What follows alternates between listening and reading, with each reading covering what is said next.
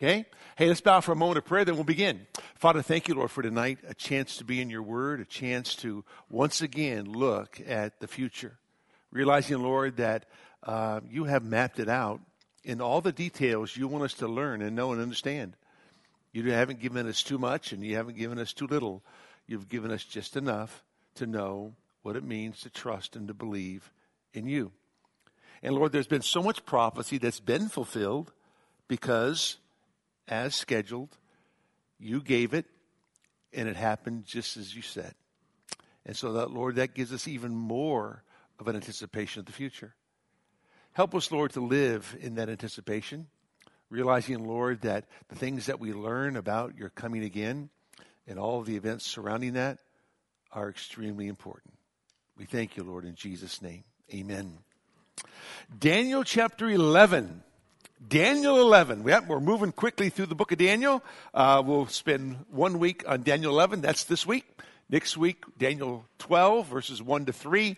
And then we'll f- finish Daniel the following week. So, three more weeks in Daniel, including this one, and then we'll be done.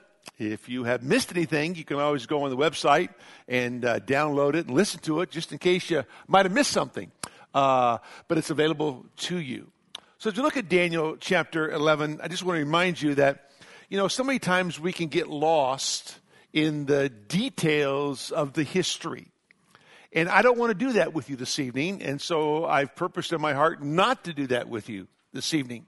And so we're going to approach Daniel chapter 11 in a little bit different kind of a way, simply because everything in the first 35 verses of Daniel has to some degree already been covered in two previous visions. And because they've already been covered and we've talked to you about them, I am not going to take you back through them again.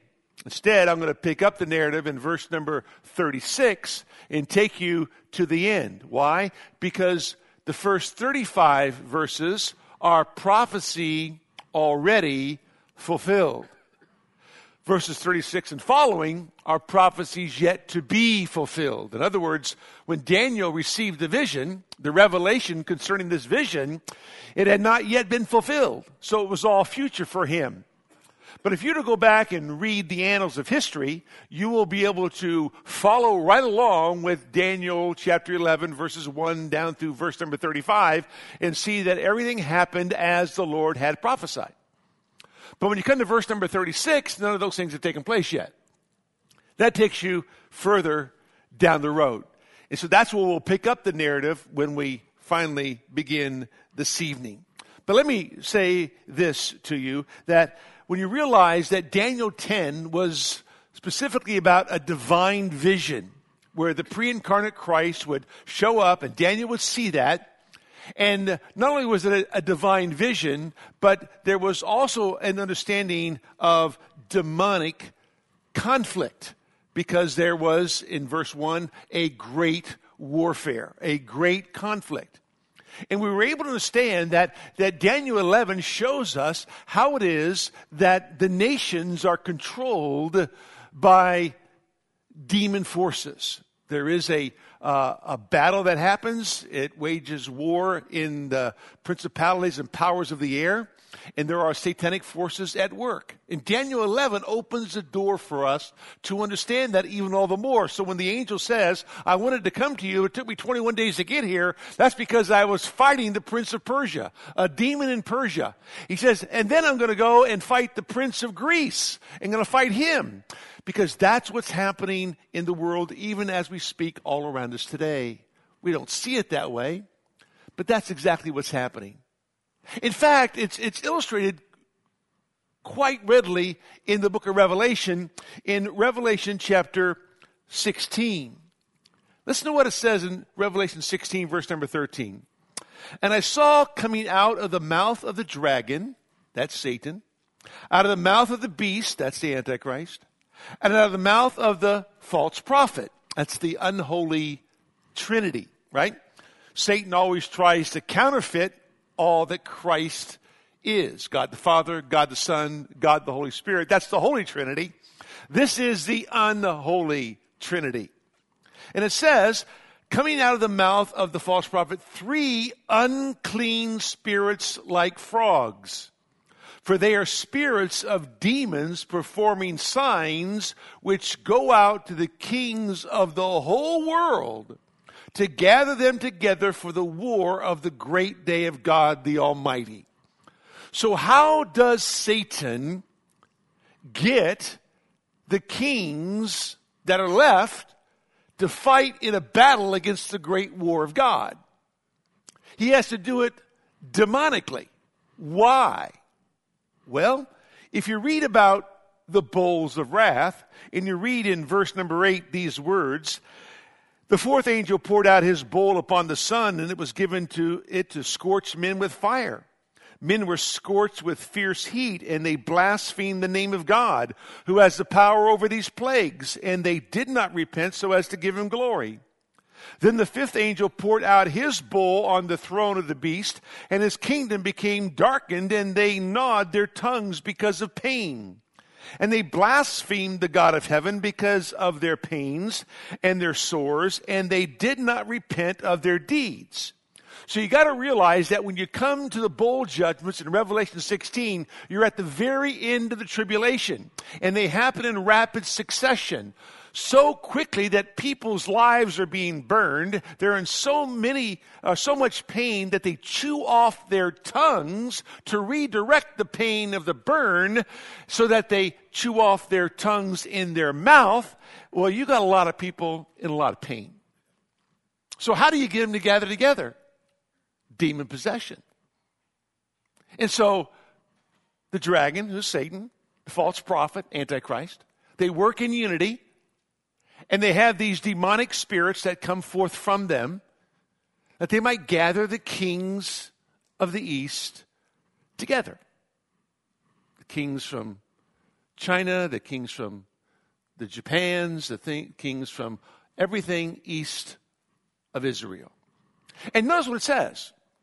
It says, it gathered, to, gathered, gathered them together in the valley of Megiddo. Do you know the Bible never says that there's a battle in Megiddo? It just says they gathered them together in Megiddo. They got to gather someplace, right? And this is where they're going to gather. But the Bible never says that there's a battle of Armageddon. We have a lot of movies about that. A lot of people talk about Armageddon, the end, and the battle of Armageddon. But the Bible never says that there's a battle with the great God of the universe against the armies of the world in the valley of Megiddo. And we know that simply because it says they gather there. So, where is the battle? Well, Isaiah 63 tells us where the battle is. It tells us, verse number one Who is this who comes from Edom? This is Isaiah's vision with garments of glowing colors from Bozrah, the one who is majestic in his apparel, marching in the greatness of his strength. It is I who speak in righteousness, mighty to save. Why is your apparel red, and your garments like the one who treads in the winepress? I have trodden the wine trough alone, and from the peoples there was no man with me. I also trod them in my anger and trampled them in my wrath and their lifeblood is sprinkled on my garments. And I stained all my raiment. For the day of vengeance was in my heart, and my year of redemption has come. In other words, what Isaiah sees is the Messiah coming with all of his garments stained already with blood. So, why is that? It's because he has a vision of Edom.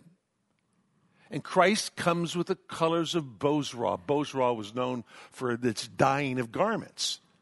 And Bozrah is the ancient capital of Edom. And Edom is 25 miles from Petra. And Edom is the wilderness, Revelation chapter 12, where Israel gathers and they flee Jerusalem, they flee to the wilderness. And that's why that is where the battle begins. Because that's where, after they're gathered together in the valley of Megiddo, they make their way down the Jordan Valley and they make their way down through uh, the, uh, the wilderness to Edom. Because four, five different times in the Old Testament, God has made it very clear that He has a, a sword specifically meant for Edom. And that's where that final battle will begin. It begins in Bozrah. And we know from Revelation chapter 14, if you go back there, you don't have to, but I'll read it to you. Revelation chapter 14, it says, And the winepress was trodden outside the city, and blood came up from the, from the winepress up to the horses' bridles for a distance of 200 miles. Maybe your Bible says 1600 stadia. Well, it's 198 miles from Edom, Bozrah, to the valley of Megiddo. And so the blood flows basically all throughout Israel as you begin to understand the battle. Why do I tell you that? I tell you that specifically because the only way Satan can gather everybody together is through demon activity. And Revelation 16 tells us that. What Daniel sees in Daniel 11 is an understanding of the, um, not just the divine vision of the Messiah, but the overwhelming conflict, demonic conflict that happens and is in operation all throughout the nations of the world, even as we speak. That's why Paul gives us that whole scenario in Ephesians 6, verses 10 to 12, about the armor of God and the battle that we all face right? The battle is not a flesh and blood battle. The battle is against the, the, the forces of wickedness. And we need to understand this because when you think about what's happening in our country, when you think about this whole avenue of, of abortion and this big battle that's coming down the pike, even as we speak, the, the battle's not about abortion. The battle is, is, is with God. They hate God. The whole transgender movement is a movement against God. It's, it's against Christianity. It's against God's design of man. They, they want to rewrite the definition of man. They want to rewrite the definition of a woman. They want to rewrite the definition of when life began. You can't do that. And so their whole battle is not against flesh and blood, it's really against God Himself. They're fighting against the true and living God. And so Daniel sees all this in Revelation 11 and begins to understand this demonic warfare that's taken place. And on top of that, Daniel was also able to understand that everything was divinely decreed because the Lord made it very clear. I will tell you what is inscribed in the writing of the truth. And then in chapter 11, verse number 1, or verse number 2, and now I will tell you the truth. This is the truth about the end. This is the truth about Israel. Remember, it's all about Israel and what happens to this nation and how everything in the whole world revolves around the central portion of the world, which is the nation of Israel. Everything centers around uh, an, an arena that's no bigger than the state of New Jersey. But that's Israel. And God is orchestrating everything around it to bring about ultimately a purpose where He redeems His people, Israel. That's very important to understanding prophecy. And so, we told you last time that if you understand Israel, you understand prophecy if you don't understand Israel and their history, you have a hard time deciphering prophecy because everything is about Israel. And so we need to understand that because this is God's elect, God's chosen people that He has promised to redeem. That's why Paul says in Romans 11 that all Israel will be saved as we begin to understand more and more about what God is doing with the nation. Now, having said that, you need to realize that we are in the, in, in the throes of the times of indignation. Remember a couple of weeks ago, I talked to you about the times of the Gentiles and the times of indignation? You need to understand those times. In fact, it says back in, in Daniel, uh, the eighth chapter, these words, Daniel chapter 8, it says, so he came near to where I was standing, and when he came, I was frightened and fell on my face. But he said to me, Son of man, understand that the vision pertains to the time of the end. And that time, verse 19, is a final period of indignation, for it pertains to the appointed time of the end. What is the time of indignation? The time of indignation begins in 734 BC. How do we know that? Book of Isaiah, 10th chapter, 5th verse. Woe to Assyria, the rod of my anger, and the staff in whose hands is my indignation. The times of indignation is when God himself is indignant against his people, Israel. The Bible tells us later on in Isaiah chapter 10 more about this time of indignation. But it began in 734 BC. It happens as a result of Israel's rebellion against their God. And the times of indignation begins in 734 BC and runs all the way to the end, the end of the tribulation period, the end until God redeems his people Israel and the kingdom of God is set up. That runs to some degree parallel with the times of the Gentiles. The times of indignation is God's dealing with his people Israel. The times of the Gentiles is how God deals with the Gentile people who try to suppress the Israeli people. The times of the Gentiles begins in Daniel chapter 1 verse number 1 in 605 BC. That's the times of the Gentiles. And that's why we told you in the book of Daniel, the times of the Gentiles represents Gentile supremacy under the direction of God's sovereignty. God is using the Gentile nations to ruin, ruin and come against Israel but only for a while. That's the times of the Gentiles. But that's all going to come to the end as well. So the times of indignation begins in 734 BC. Israel has rebelled against their Messiah. They have come against their God through all their immorality, through all their idolatry. They have refused to repent. And so God is indignant with Israel. And so it begins with the Assyrian captivity. Then it leads to the Babylonian captivity. And then it leads all throughout the rest of the history of Israel with this, with God dealing with Israel because he's indignant against them. It doesn't mean he's written them off. It doesn't mean he's done with them. He's just indignant with them. And it runs all the way to the end until the Messiah comes again and sets up his kingdom. The times of the Gentiles begins in 605 BC with the Babylonian captivity.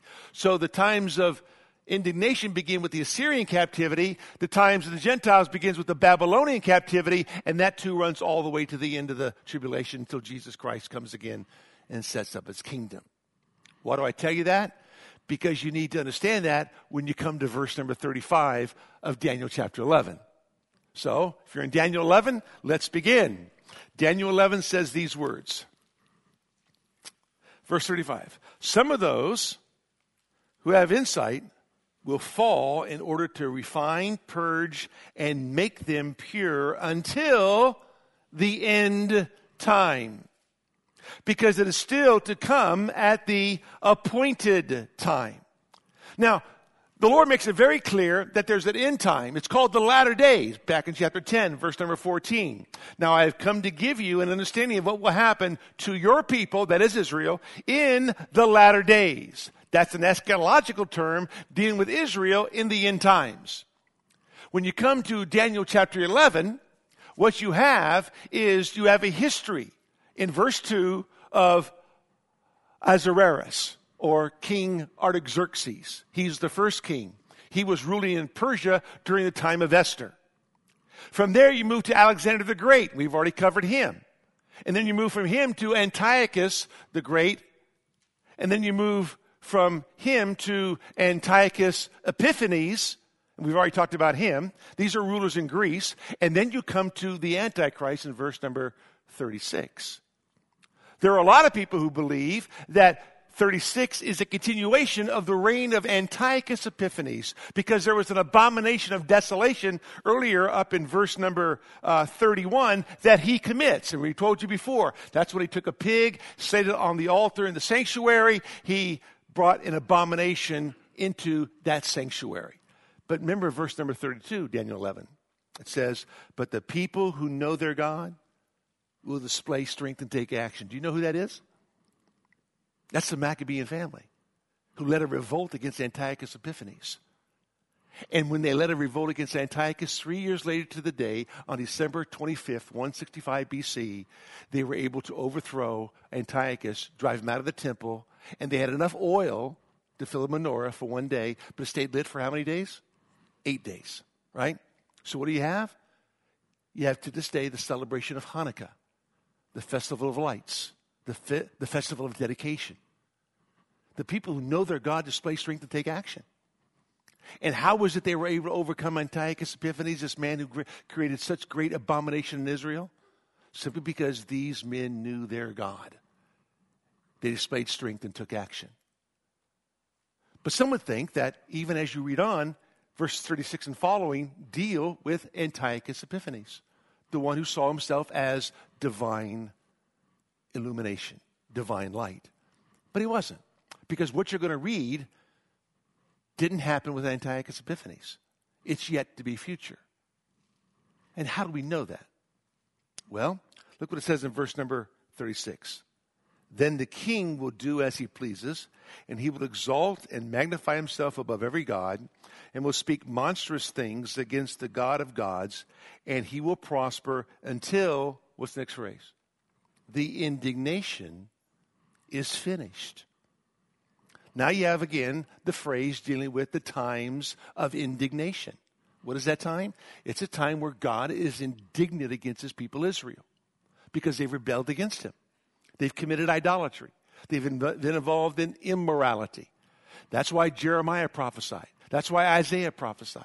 That's why Daniel prophesied. That's why Ezekiel prophesied. Hey guys, get your act together. You gotta repent. You have turned against the true and living God. So you have all these prophets prophesying, and that's why Christ says, Oh, Jerusalem, Jerusalem, you who kills the prophets. Because that's what they did. They didn't like what the prophets had to say, so they killed them. They don't want to hear the truth. Better to get rid of them than to listen to what they had to say. And so they kept preaching the truth and kept calling people back to repentance, calling them back to the truth. But they would not follow. That's the times of indignation until you had the fulfillment of the 70 weeks of Daniel's prophecy. So Daniel 9, 24 to 27 is very important to understanding Daniel chapter 10. Daniel 10 helps you understand Daniel 11. Daniel 11 helps you understand Daniel 12, right? But if you miss Daniel 9, 24 to 27, the 70 weeks prophecy, you forget that there's coming a time where God's going to seal up the prophecy. Remember we talked about that? What does that mean? It means that all the prophecy dealing with the uh, judgment of Israel is going to be done. He's going to be finished. But when does that happen? Not till the times of indignation are completed at the end of the age, in the latter days. You still with me? You following me? This is good stuff, man. Hang with me. It's going to get better. I promise. So how do we know there's a break between 35 and 36? How do we know that there's a different king that arises? For it says in verse number 36, it says, then the king will do as he pleases. What king is that? Is that Antiochus Epiphanes from the, from the previous verses? Or is that a new king, the Antichrist? I think it's a new king, the Antichrist. Why? Number one, because the time of the end. He tells us this is the end. This is an appointed time.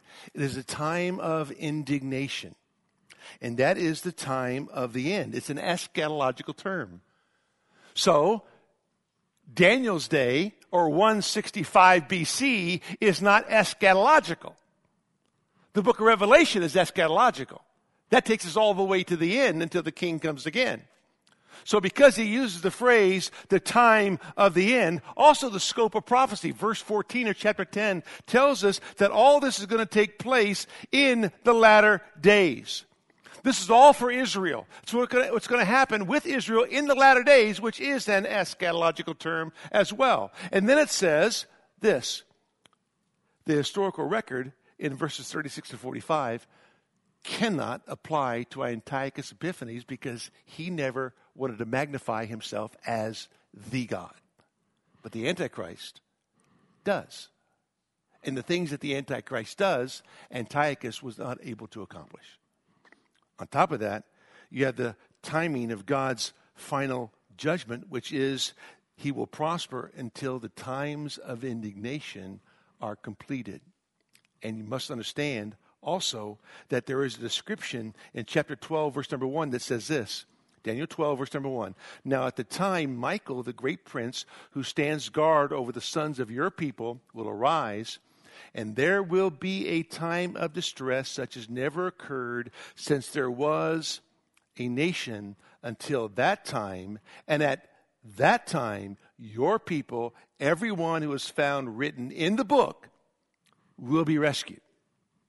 So, at this time, when this is all completed, is when your people will be rescued. Well, when is that? That's not till the Messiah comes again. Zechariah 12, verse number 10, right? Revelation chapter 19. Now remember, Christ uses this phrase in Matthew chapter 24 when he says this For then there will be a great tribulation, such as has not occurred since the beginning of the world until now, nor ever will be.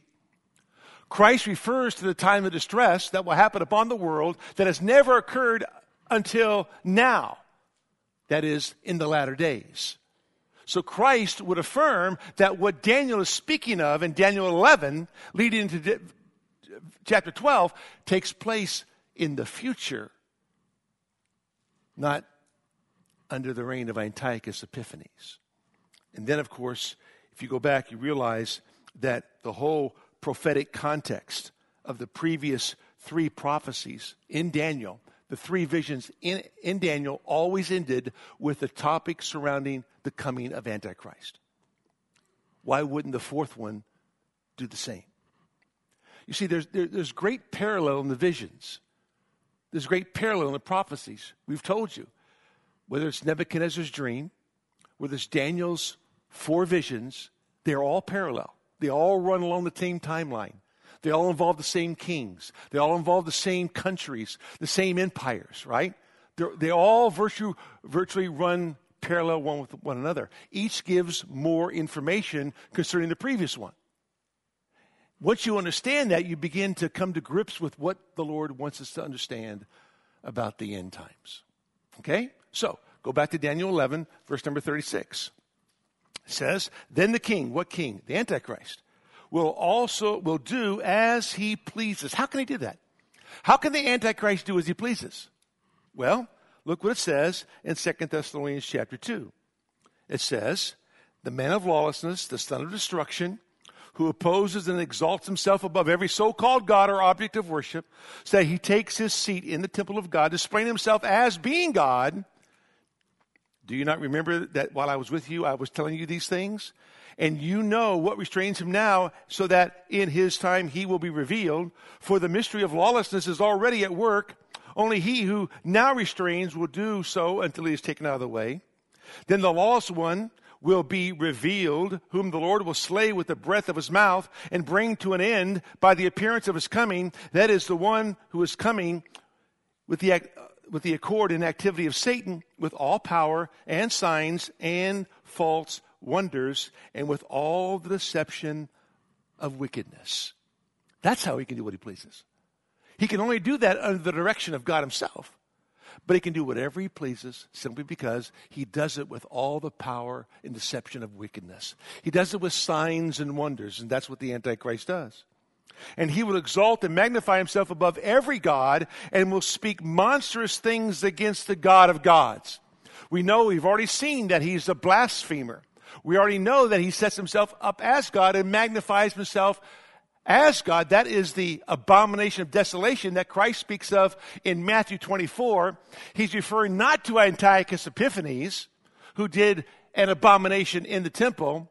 He is speaking of the abomination of desolation in Daniel 9, 24 to 27, where the Antichrist sets himself up as God to be worshiped as God. Why does he do that? Because he can. He wants to. He has gained, gained the favor of everyone. He has won great battles. He's done marvelous things in his own mind. And so he's got the whole world to follow him. He's made everybody take the mark of the beast, right? You can't buy or sell without the mark. You can't buy food. You can't sell food. You can't do anything without the mark. But he's made everybody take the mark except for those who are believers. They won't take the mark and they'll be beheaded, according to what Revelation 20 says. But he's able to deceive the whole world. And it says that the God of gods, and he will prosper until the indignation is finished, for that which is decreed will be done. There's that reiteration of what is decreed. It's already been written. Remember Daniel 10? I'm going to show you what has already been written down. Now he says in Daniel 11, I'm going to tell you what has been written. This is the truth. In Daniel 9, Daniel 9, verse number 24, he says there have been 70 weeks that have been decreed for your people Israel. They've been cut out. Everything is decreed. Everything has been pre-written. Everything's already done in the mind of God. He's already got it all planned out. Very important to understand that, especially when we get to our end of our time this evening. Okay? He's all mapped out. It's all, it's all been decreed. And so he goes on and says these, these words he will show no regard for the gods of his fathers or for the desire of women. Some believe he's going to be a homosexual. Some might even believe he's going to be transgender. Maybe he's a transgender woman, transgender guy. Who knows? But he has no desire for women. Nor will he show regard for any other God, for he will magnify himself above them all. But instead, he will honor a God of fortresses. That is, he's going to become a military power. That word fortress is used six times in Daniel 11. Always is a military term dealing with armament. So he is going to be a strong ruler militarily, a God whom his fathers did not know, and he will honor him with gold, silver, costly stones, and treasures. He will take action against the strongest of fortresses, and the, with the help of a foreign God, which is his military God, and he will give great honor to those who acknowledge him, and will cause him to rule over many, and will parcel out land for a price. All you got to do is read Revelation chapter 13 and the rise of the Antichrist, the beast, and how he is he gains power over the world.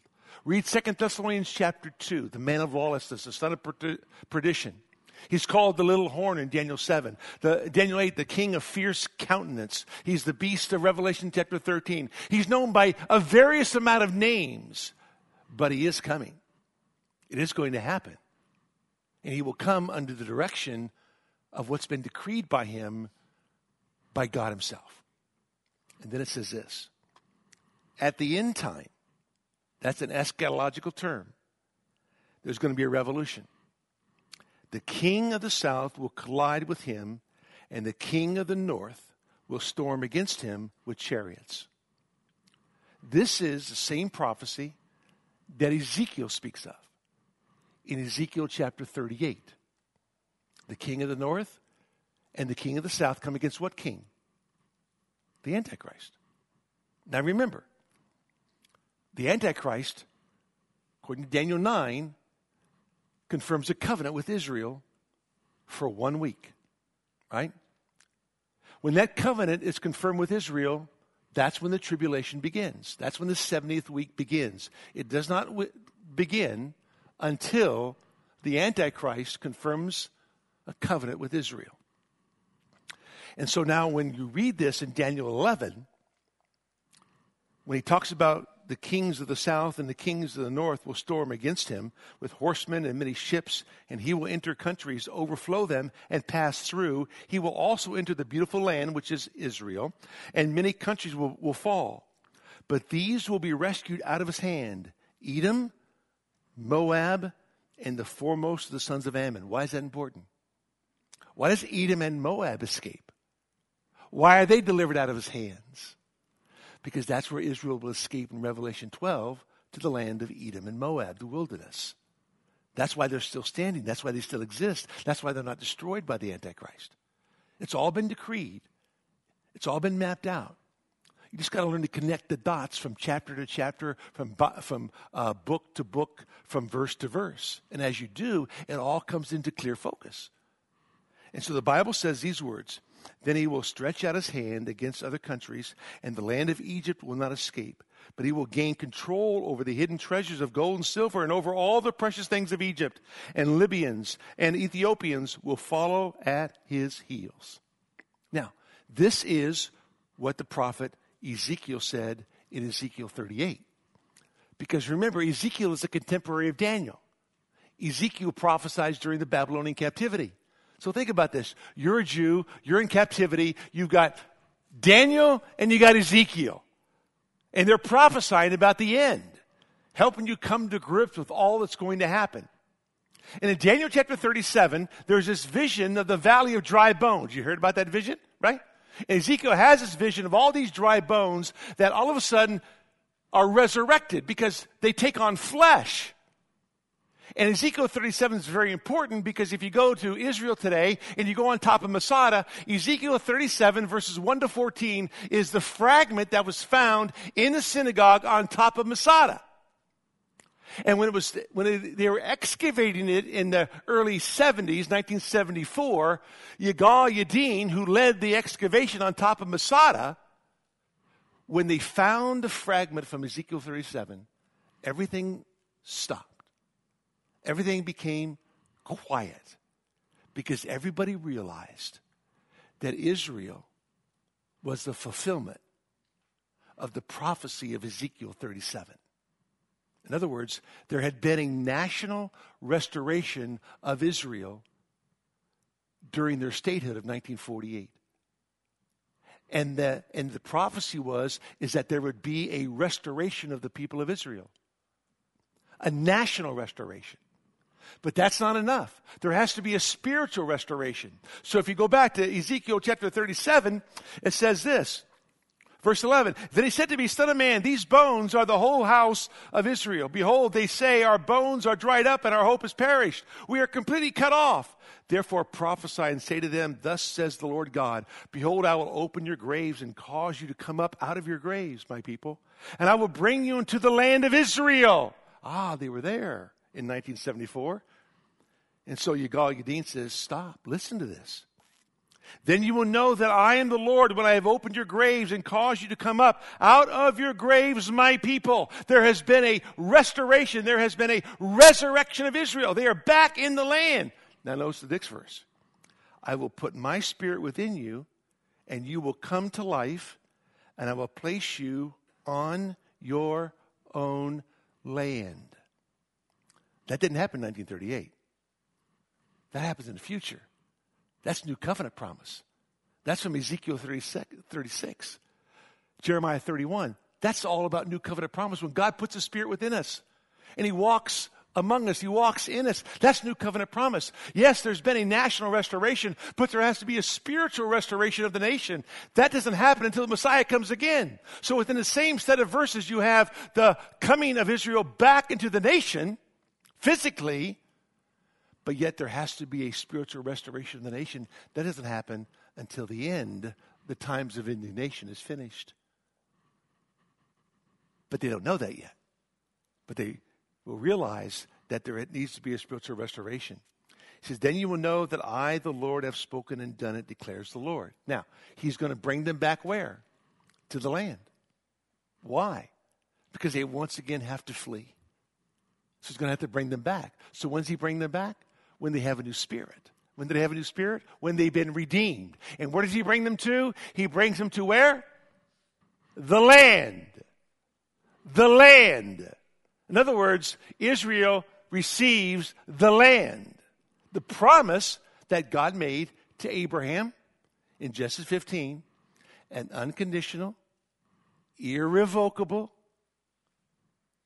covenant. That means that Abraham, no matter what he did, the covenant would be fulfilled. Because God himself made a covenant with himself. God didn't make the covenant with Abraham, made it with himself. Abraham didn't pass through the animals, the dead animals. Abraham did. It's an unconditional, unilateral, irrevocable covenant that God made with himself to make sure Abraham knew that no matter what happens, the land is yours. No matter what you do, the land is yours. No matter what you do, no matter where you go, no matter what happens, this promise is solely dependent upon me. So when you come to Ezekiel 37, God says, we're going to bring you into the land. So when you come to Ezekiel 38, what do you have? You have the kings of the north, the kings of the south, like it says in Daniel 11, coming against Israel. So who fights the battle? The Antichrist. He's the one who is the king who fights the battle. This is not Christ's battle, this is Antichrist's battle. And God makes it very clear. He says these words. Now remember, in Ezekiel 38, three things must happen. That's why it says it not already happened yet. There has to be Israel who's present in the land. That's there. That's happened. They're there now. They have to be prosperous in the land. That's Ezekiel 36, uh, 38, verse number um, 12. And they have to be at peace in the land. They live in unwalled villages. They're at great peace in the land. They're not at peace in the land yet. So this happens during the tribulation. Why are they at peace in the land? Because of the Antichrist. He's made a covenant with them. He's made a pact with them. They're at peace with him. He makes sure that they live in peace. They live in unwalled villages. They're not able to worry about anything else. They're secure. Their temple has been rebuilt. And everything's going as planned. They think he's their Messiah. That's why they built the temple for their Messiah. He's anti Messiah, but they think they built it for him. But the kings of the north, the far north, is Russia. The kings of the south, Egypt, Africa. They come against him. And you know what happens? God destroys the king of the north and the king of the south. Antichrist thinks he does it. God says, No, I just read Ezekiel 38. I do this. I'm going to do it. Why? So now the Antichrist gains worldwide recognition as the ultimate military ruler because he has set up a kingdom of fortress, as Daniel 11 says. He's a military power. And that peace begins to be even better for Israel. And then it says in Daniel 11 these words. Go back to Daniel 11 with me. I know I'm trying to hurry through this because we got a little bit of time. Verse 44 But rumors from the east and from the north will disturb him, and he will go forth with great wrath to destroy and annihilate many. He will. Why? Because once he destroys the kings of the north and the kings of the south, there's going to be more wars to fight. But he's going to destroy them all. And that says this He will pitch the tents of his royal pavilion between the seas. What are the seas? The Dead Sea and the Mediterranean Sea. It says, and the beautiful holy mountain. Where's that? That's Jerusalem. This is where he sets his royal pavilion because he sets himself up as God to be worshiped as God, as king to be worshiped as king. Yet he will come to his end and no one will help him. So the Lord wraps it up real quick. Doesn't go into great detail, but it will come, he will come to his end. How will he come to his end? He'll be slain by the sword of the mouth of the Lord who returns in Revelation 19. That's how it happens. Just that quick. But what Daniel is getting is a futuristic picture of what's going to happen down the road. As the previous visions ended with the reign of Antichrist, so does this one.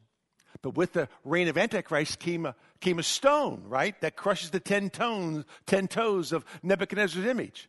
In Daniel 7, it's the, it's the coming of the, of the Most High God, the, the, the one like a son of man coming down, right, who's going to destroy Antichrist. There's always a destruction of the Antichrist at the end to give Israel hope that the Messiah is going to come. You see, Israel always had this hope because God had made a promise to them. Now, listen carefully. I am truly, in the depths of my soul, a pre millennial person. I believe that the king will come, and I believe the king will sit on the throne of his father David, and I believe the king will rule in Jerusalem, in the land. That's as Ezekiel 37 says. Ezekiel 37 goes on to say further that the king will come and give them their land even further. They're going to have a land because God made a promise to Abraham that's based on God's forbearance, God's faithfulness, right? And God's promises. God made a covenant with Abraham. But you would think, with all the people that do not believe in a literal kingdom upon the earth, that somewhere, somehow, there would be a verse that would tell us that Israel has been replaced. There's got to be a verse, right? There's got to be a passage. There's got to be an Old Testament prophet who tells them there's going to come a kingdom, but it's not going to be a literal kingdom. It's just going to be a, a figurative kingdom. It's going to be a kingdom in your heart. But no, no prophet says that because they all believed in a literal kingdom. Now you got to follow this through with me. This is very important. And so the Jews, what do they believe? They believed in a literal kingdom, right?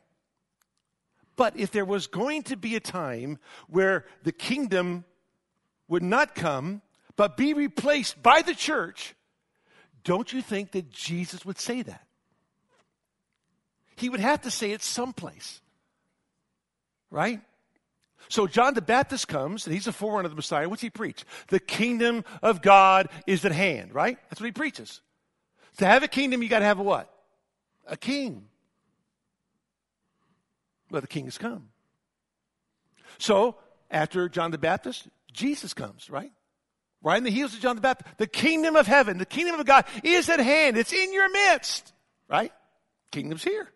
I'm the king. But they rejected the king. But nowhere did Jesus ever say anywhere that you know the kingdom is really not a real it's just a it's just a place where I set up my throne in your heart. He never says that. Now think about this. Let's say, let's just say, Israel doesn't reject the Messiah. Let's say that Israel embraces the Messiah. Let's say that Israel says, Jesus is the Messiah. He's our king, right? And they embrace him as their king. And Jesus said, if you'd accepted me as your king, John the Baptist would have been Elijah the prophet. But you didn't accept me as your king, so therefore Elijah the prophet is still going to come. But if they would have accepted him as their king, John the Baptist would have been Elijah the prophet of the book of Malachi in the book of Isaiah. And guess what would have happened? There would have been no cross. And if there was no cross, there could be no salvation. Think about it. That would mean, listen, that would mean the cross was always a contingency plan. It wasn't the real plan. It was a contingency plan made up in the mind of God. Well, you know, if they, if, if they embrace me, then, then the cross is null and void. Don't have to go to, but if there's no cross, there's no salvation. But yet, what happens in the Old Testament? Isaiah 53, prophecy about the death of the Messiah. Psalm 22, prophecy about the crucifixion of the Messiah. Right? Psalm 16. All throughout the Old Testament, there's this prophecy. That's why, when it was all said and done in Luke 24, what does Christ say on the road to Emmaus? Hey guys, listen, how, how foolish can you possibly be not to believe all the prophets said about what was going to happen to your Messiah? He was going to come, he was going to die, he'd rise again the third day. That was always the plan. But if Israel would have embraced their Messiah, they would have had their land. He'd have been their king on a literal throne, ruling from Jerusalem. But because they rejected their Messiah, because they turned their back on the Messiah, because they crucified the Messiah, you're done. It's over for you guys. You're done. No kingdom for you. No land for you. Nothing. That's not what happened. Why? Because the cross was always a plan. It was always plan A. It wasn't a contingency plan, it was the real plan. So you think that if the church was going to replace Israel and there wasn't going to be a literal kingdom upon the earth, Jesus would have said it someplace, or the apostles would have said it someplace, but nobody ever did. But if there's one place Jesus could say it, it's here. Because in the book of Acts, in the first chapter, after the resurrection, what does Jesus do? He spends 40 days teaching his disciples about what? The kingdom. 40 days. 40 days teaching them about the kingdom of God. This is after his resurrection. Tells us in verse number 3 he appeared to them over a period of 40 days, speaking of the, speaking of the things considering the kingdom of God. So think about this Jesus is your teacher. You're sitting down with him for 40 days. A crash seminary course on what? The kingdom of God. After those 40 days are all done, right? There's only one question that's asked. Only one question. Here's the question, verse 6, right? So when they had come together, they were asking him, saying, Lord, is it at this time you are restoring the kingdom to Israel? They didn't ask, Lord, why are you canceling the kingdom to Israel? Lord, why is now the kingdom a spiritual kingdom and not a literal kingdom? That's not the question they asked. They didn't ask that question. No. They asked a question about time. When? They didn't ask where.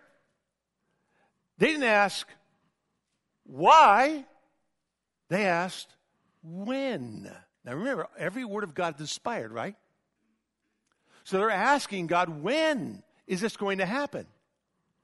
And so, are you at this time restoring the kingdom to Israel? The word restore in every Jewish literature is a term depicting eschatological times, without exception. Are you now going to restore the kingdom to Israel? So here it is. If Jesus is amillennial, now he's going to tell him. Right?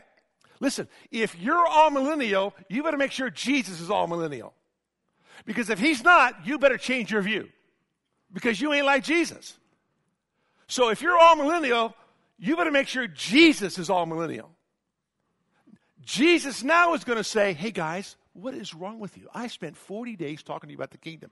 Don't you, you forget? I told you, I canceled the kingdom. You guys, you guys are wrong. How'd you miss? I told you it's, uh, it's going to be in your heart.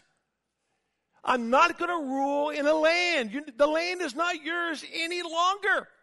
It's over. You rejected me. You crucified me. You killed me. No longer. I've got this, this organism called the church, and that's going to replace you guys, and they're going to receive all the blessings that you could have had had you embraced me, but you didn't. But Christ didn't say that. But if there is a thing called replacement theology, there is a thing what theologians call supersessionism, where the uh, church supersedes Israel and now receives the promises. If that's true, why didn't Jesus tell them right now, you guys got it all wrong? But he doesn't. What's he say? He says this It is not for you to know times or epochs which the Father has fixed by his own authority. This has all been fixed. Remember, we told you way back everything that's been decreed from the beginning? There's an appointed time for everything. When is answered by fixed. In other words, when is it going to happen? It's going to happen at the time that's already been fixed. So he affirms the kingdom of God. He affirms his kingship. Who brings the kingdom? The king, right? Nobody else can bring the kingdom but the king. That's the Messiah. So you would think that if Jesus was amillennial, now he'd say it. Finally, he would say it. After he has been crucified, dead, buried, and risen again. But he said, I've come to die. That's the purpose of my coming. So he died, rose again. But that doesn't nullify the promise because Israel rejected him. Think about this. If you're an amillennialist, you're going to have a hard time with sovereign grace. If you're an amillennialist, you have a hard time with sovereign grace. Why? Because that means you have no guarantee that what God promised you is going to take away from you. God promised unconditionally, by his grace and by his mercy, a promise to Abraham and his descendants. That's completely all based on what God does, not what they do. But if there's something that Abraham and his descendants could do, that God would take away the kingdom from them, something that was given to them unconditionally, irrevocably, unilaterally, you have no guarantee your salvation will not be taken from you. How do you trust a God like that? Can't. But God is faithful and true to his word. He never lies. I am so premill. It's, it's, uh, I bleed premillennialism. I believe it's true. I believe the kingdom for Israel is true. That's why they're given a land. That's why they're given a covenant. That's why they're given a promise. I don't believe the church has replaced Israel. I believe the church is the church. And I believe the church is recipients of new covenant promise because that's rooted in the cross. And cross is where our salvation is, right? But that does not negate the fact that because Israel is involved in the indignation of God since 734 BC, it doesn't mean that God says, I'm done with you guys. No, he's still going to save Israel. And if he saves them, what's he saving them for? He's saving them because there's been a promise that a remnant will be saved. Everything is about the purging and purifying of Israel. read that in verse number 35 of Daniel chapter 11. There's a purifying time, there's a purging time. And the ultimate purger will be the Antichrist. He will purge them out. He will kill two thirds of them, and one third will be left. Zechariah chapter 13. They will go into the kingdom because they have been saved, because they look on the one whom they have pierced, and they mourn for him as an only child, and a fountain of blessing is poured out upon them. They're saved, and they go into the kingdom. If you're an amillennialist, you have to do spiritual gymnastics around every text in the scriptures because there's no verse in the Bible that says the church has replaced Israel. Jesus was not amillennial, he was premillennial. He believed in a kingdom because he's the king. He wrote the book on kingship. So he knows exactly what he's doing. And so you would think, if you read through the apostles, that they would say some somewhere that, hey, guys, I know Jesus was pre mill, but listen, we're amill, okay? There really isn't a kingdom for you guys. Try telling that to a Jew. Go evangelize a Jew today and tell them, hey, you know what? You guys aren't really getting a kingdom. Okay? You're not going to get that. Because the kingdom is really going to be in your heart. That's where the kingdom is. I'm not going to listen to one word you say because they don't believe that for one minute. And rightly so. They shouldn't believe that. It's not true. And so, when you come to Daniel 12, you're going to see the arrival of the Messiah and the setting up of his kingdom and what that means for Israel and for Daniel. Let me pray with you. Lord, thank you for today, the opportunity we had to study your word. It's truly a blessing. Please, Lord, go before us. Teach us that we might be able to teach others. Grow us that we might be able to grow others in the grace and knowledge of Jesus Christ our Lord. We thank you for all that you've done. Thank you for those who came tonight. Bless them in a very special way. Cause them to take to heart the word of the, of the living God, to believe it, to accept it, but most importantly, to live it. We pray in Jesus' name. Amen.